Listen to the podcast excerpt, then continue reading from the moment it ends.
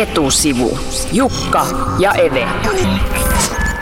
Tervetuloa studion tekoälyn tutkija, tekniikan tohtori Pentti Haikonen. Kiitos.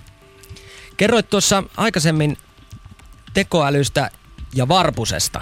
Tarinan tekoälystä ja varpusesta. Joo, kyllä. Juttu meni niin, että ajatellaanpa eh, varpusta ja sitten orapihla ja aitaa.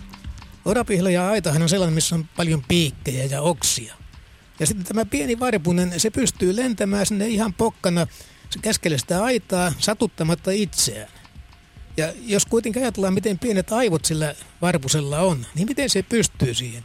Että jos meillä olisi äh, suurin supertietokone käytettävissä ja laadittaisiin ohjelma, jolla sitä varpusta niin ohjattaisiin sinne aitaan, niin siitä ei tulisi yhtään mitään. Se teloi sitten se siihen paikkaan.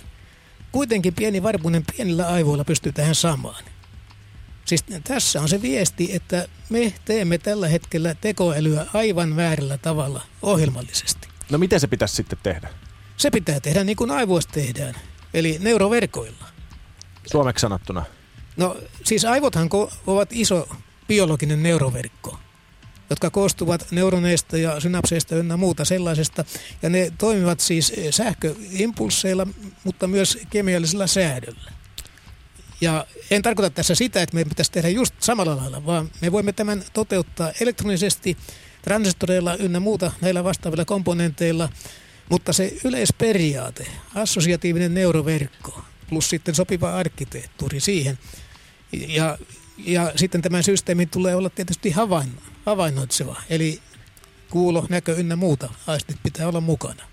Sulla on Pentti Haikonen kotona myöskin robot, robotti, jota sä oot itse valmistanut. Joo. Ootko sä valmistanut sitä näillä neuroverkkoperiaatteilla? Onko se kuuleva ja havaitseva robotti? On kyllä, joo. Se on, si, siinä on toteutettu tämmöinen niin, niin sanottu Haikonen Cognitive Architecture, eli HCA. Eli se, se toimii tosiaan eh, neuroverkoilla. Siinä ei ole mikroprosessoria, eikä se toteuta mitään ohjelmakäskyjä eikä mitään sellaista, vaan se on täysin autonominen ja toimii oman päänsä mukaan. Siis itse ajatteleva no, robotti. Näin, näin voidaan sanoa, mutta tietysti se on aika pienimuotoinen laite, että sen maailman piiri on hyvin pieni. Mutta siinä pienessä maailmassaan niin voi sanoa, että se havainnoi ja ajatteleekin. Voitko kertoa esimerkkejä? Joo, siis tämä laitehan, niin se pystyy tunnistamaan pari kohdeesinettä, vihreän ja sinisen. Ja sitten se lattialla etsii näitä kohteita ja se, sillä on myös sisäinen puhe, jonka se meidän onneksi puhuu ääneen. Niin se selittää koko ajan, että nyt hän etsii sinistä, hän etsii vihreätä. Ja sitten kun se saa sen kiinni, se ottaa, tarttuu kiinni siihen käsillään ja ilmoittaa, että hän koskettaa niitä. Ja nyt sitten niin e, sitä voidaan siinä vaiheessa siis paijata, tai sitten sitä voidaan lyödä, jolloin se tavallaan niin kuin kokee mielihyvää tai sitten kipua. Ja jos sitä esimerkiksi lyödään silloin, niin se irrottautuu heti siitä ja ilmoittaa, että tämä kohde sininen tai vihreä, että se on paha.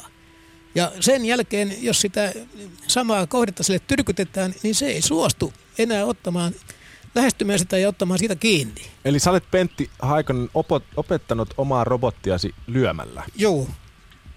Mutta... Mitä, sanooko se robotti jotain, kun sitä lyö? Toki se sanoo, se sanoo, että sattuu. siis suomeksi vai onko sillä joku? Englanniksi tietenkin. Koska tämä on tehty siis, tämähän on tieteellinen robotti, siis koerobotti ja ja siitä on tietenkin niin olemassa näitä YouTube-videoita sen käyttäytymisestä ja totta kai se puhuu englantia, että ihmiset ymmärtää muuallakin kuin Suomessa. Studiossa on siis suomalainen tekoälyn tutkija, tekniikan tohtori Pentti Haikonen ja kuultiin jo sitä ennen myös vähän ulkomaista mielipidettä siitä, että missä tekoälyn kanssa mennään. Pentti Haikonen on siis pitkällinen tekoälyn tutkija, jolla on, niin kuin äsken kuultiin, kotona robotti, joka tunnistaa vihreän ja sinisen ja oppii, jos sitä lyö, että älä ota sitä vihreää tai sinistä. Eikö niin, Petti? No näin se on. Joka on siis jo tekoälykäs robotti. Ei se ole tekoälykäs, se on tavallaan älykäs. Älykäs? on päästy jo yksi mi- eteenpäin. Mikä, mikä ero on tekoälykkään ja älykkään? Joo, tekoälyhän on se, mitä tehdään ohjelmallisesti. Joo. Ja älyhän taas on sitä, mitä me käytämme silloin, kun meillä ei ole sääntöjä, minkä mukaan mennään. Ja ohjelmoidussa tekoälyssä aina on säännöt. Ja tällä sun robotilla ei ole sääntöjä? Ei, sillä ole, siellä ei ole minkäänlaista ohjelmoitua toimintaa. Mistä sä tiedät, että se robotti tulee lyö sua takaisin?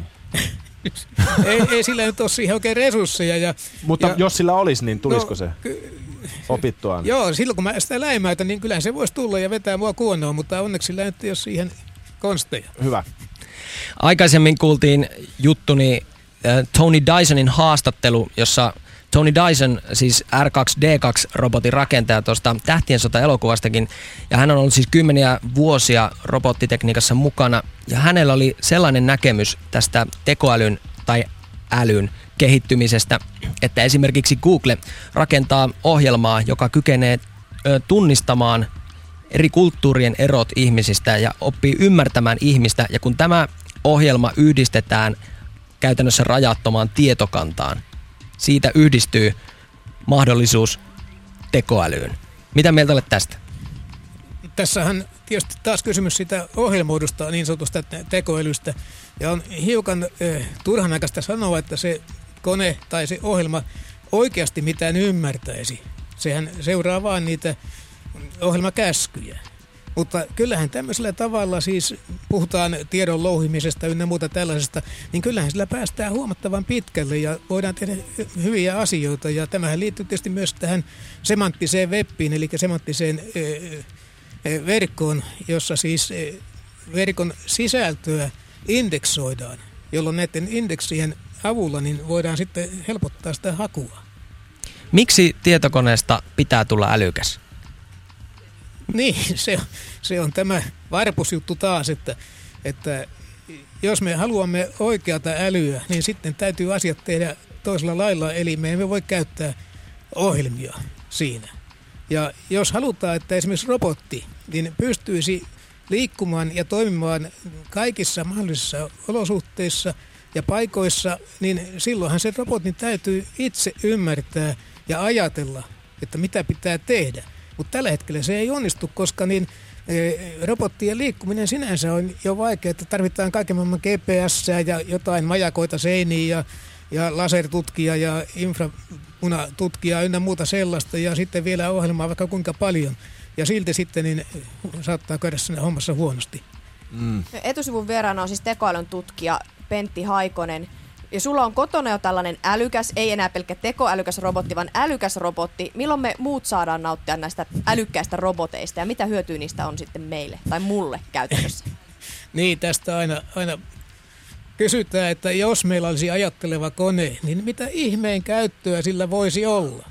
Niin minun vastaus on aina ollut siihen, että jos minä antaisin sinulle aivot, niin olisiko niitä, niistä sinulle mitään käyttöä? Ai, nyt vähän tunnen pisto Mutta kauan, kauan siinä menee, että tota, tässä mennään, otetaan joku aimo iso harppaus.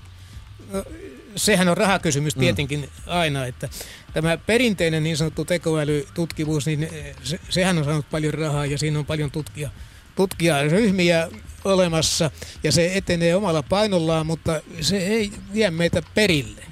Että nyt sitten niin pitäisi tälle uudelle suuntaukselle saada enempi tukea ja, ja, ja eh, tutkimusryhmiä. Pentti Haikonen, missä tilanteessa Suomi on robotisaation suhteen ja tämän tekoälyn tai oikean robottisen älyn tutkimuksessa? Onhan meillä täällä Suomessa niin esimerkiksi Aalto-yliopistossa robottilaboratorio ja siellä on tehty hyvää työtä kyllä ja, ja siellähän on monenlaisia robotteja rakennettu. Ja sitten meillä on esimerkiksi tämä Zen Robotics eh, yritys, joka tekee näitä eh, jätteenkäsittelyrobotteja ynnä muuta. Ja heillä on aika hyviä uusia ideoita tässä ollut, että, että kyllähän meillä on tätä perusstruktuuria, mistä voitaisiin rakentaa eteenpäin. Että se on painotuskysymys tietenkin. Pentti Haikonen, kiitos äärimmäisen mielenkiintoisesta haastattelusta. Kiitos.